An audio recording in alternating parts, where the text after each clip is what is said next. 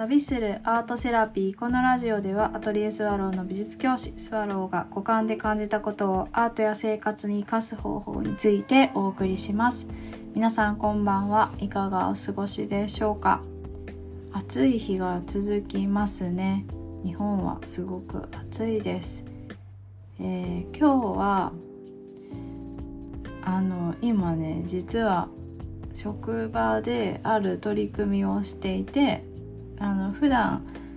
授業をしていることをもうちょっとこう体系的に捉えて、えーとまあ、研究する期間なんですよね。この今年っていう時期が。でイメージがあってどんな流れでやりたいのか。でゴールをどこにするのか。でそれはあの長年働いてる人だと、まあ、感覚的に分かったりとか、まあ、タイムリミットとかもイメージしやすいんですけど、まあ、そうじゃなくて、えー、と割と最近働いて数年経ってるような感じの人にとってはやっぱり説明がないと,、うん、と伝わりづらくて概要が。でそれをまあ、伝える方の立場にもいて私が。でそうなかなかね職場でこう協力して、えーと、ゴールに向かうって本当改めて大変なことなんだなと、はい、あの今週は痛感させられました。うん、これはねあのどういうところが大変かなって思ってったんですけどあなんでこの人を分かってくれないのかなって思った時がもうずれてるんですよねきっと。それは、えっと、自分の、えっと、取っている言動が多分変わり時で自分が、えっと、そこの事象に入れ込んじゃってる時などが多分他人に矢印が向かっちゃうだろうなって思って今日はもうほんと早く帰ろうと思ってちょっと早めに1時間帰りました。でリラックスして自分の時間をちゃんと取り戻したらああそりゃわからないわとか伝わらないの普通だなっていうのがわかる自分の位置に戻ってきたのでうんなんかそういうの大事だなって思いましたこういう時間も発生するよって自分に言い聞かせながらでもえっと独りよがりじゃなくて、まあ、チームでゴールを目指すってどういうことなんだろうってそう改めて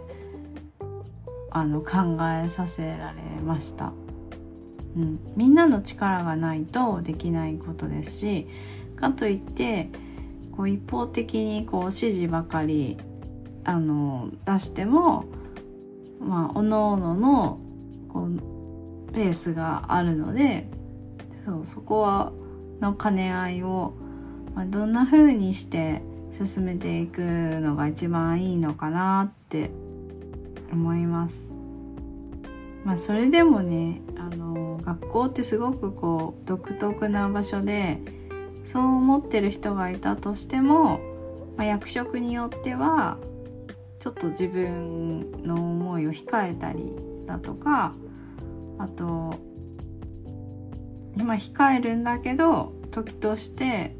先回りしたりとかその方がうまくいったりとかまあいろいろあるんですけどそれは他の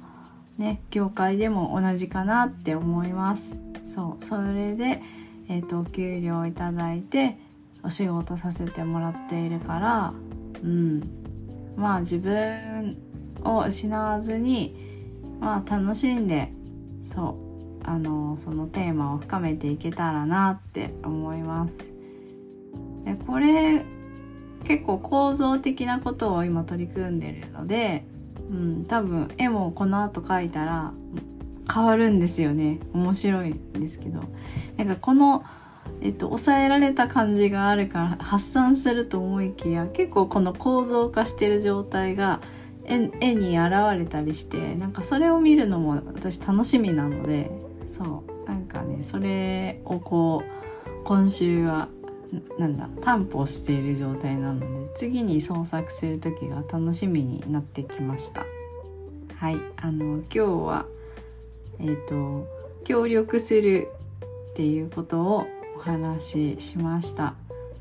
皆さんもあの協力するって一見こうねあのいいことだろうみたいなこうイメージがすごくあると思うんですけど大変な面もありますよね。どうやってえっと